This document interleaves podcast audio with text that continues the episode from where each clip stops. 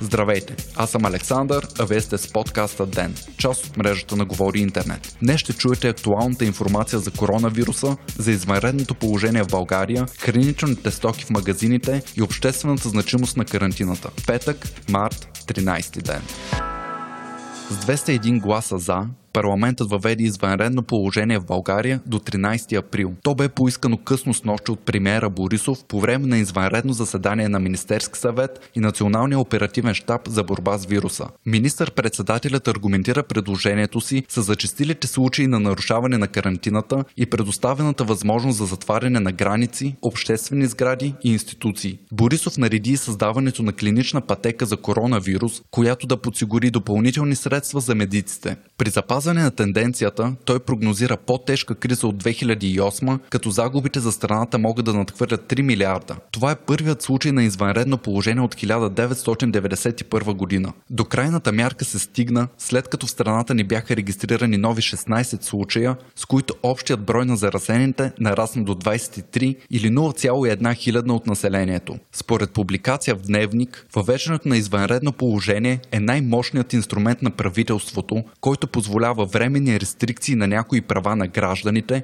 и може да доведе до рязко ерозиране на демокрацията и правата ни. Засегната може да бъде личната неприкосновеност чрез следене, задържане, отказ от адвокат, забрана за кореспонденция. Законът позволява ограничаване на свободното движение, както и неприкосновеността на собствеността. Свободата на словото и правото на изразяване също могат да бъдат засегнати чрез забрана за говорене и критика по дадена тема. Събирания във формата на протест, стачка и митинг също попадат в обхвата на закона. С въвеждането на извънредно положение, правителството получава право за налагане на мерки като принудителна карантина, отмяна на всякакъв вид събития и пренасочването на продукция за износ обратно към страната.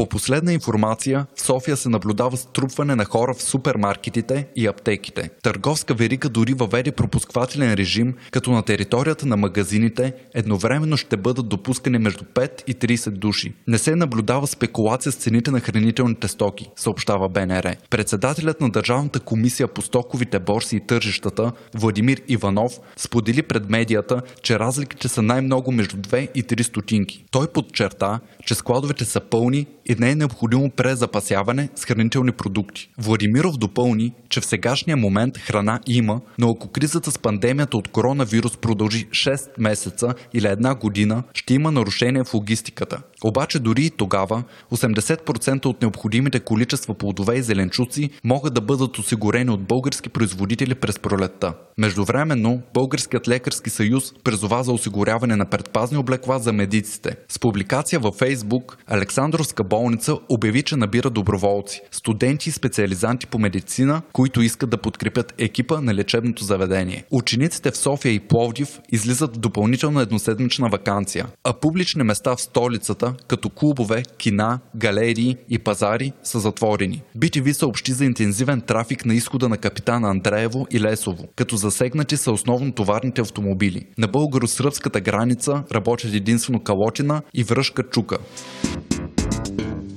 Светът продължава да се бори с последствията от коронавируса. Според публикация в Washington Post, днес е най-лошият ден за стоковите пазари от черния понеделник през 1987. Индексът Dow Jones Industrial, обхващащ 30 от най-големите американски компании, бележи спад с 10%. По-широкият Standard Poor's 500 с 20%. Спадът на европейските пазари също е около 11%. BBC съобщава, че поради голямото събиране на тълпи, пренасенето на Олимпийския огън в Гърция ще бъде отложено. По-рано УЕФА взе същото решение и ще забави всички предстоящи срещи със седмица. Футболът в английската премиер лига също спира до 3 април.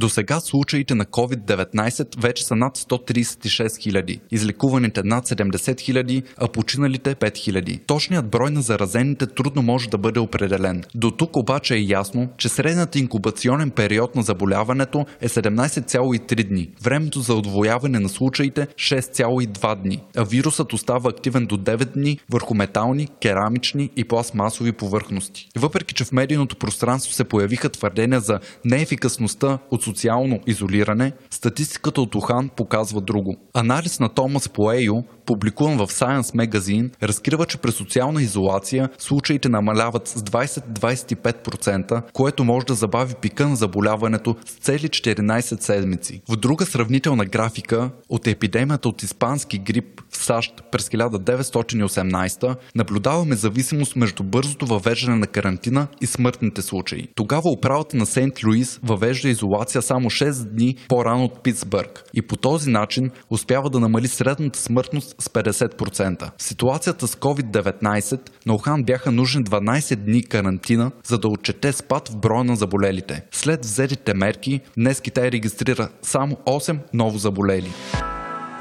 Ще завършим с семплото съобщение на професор Греъм Мидли от Лондонския университет по хигиена и тропически болести. Повечето хора се притесняват да не се заразят, но аз смятам, че по-добрият начин е да си представим, че вече сме болни и да променим поведението си така, че да не разпространяваме вируса. Не мислете да променяте поведението си, за да не го хванете. Помислете как да го промените, за да не го предадете на някой друг. Вие слушахте подкаста Ден. Ден е част от мрежата на Говори Интернет. Водещ Александър Николов. Главен редактор Димитър Панайотов. Аудиомонтаж Антон Велев. Ако искате да не изпускате епизод на Ден, не забравяйте да се абонирате в Spotify, Google Podcast или да не оцените в Apple iTunes.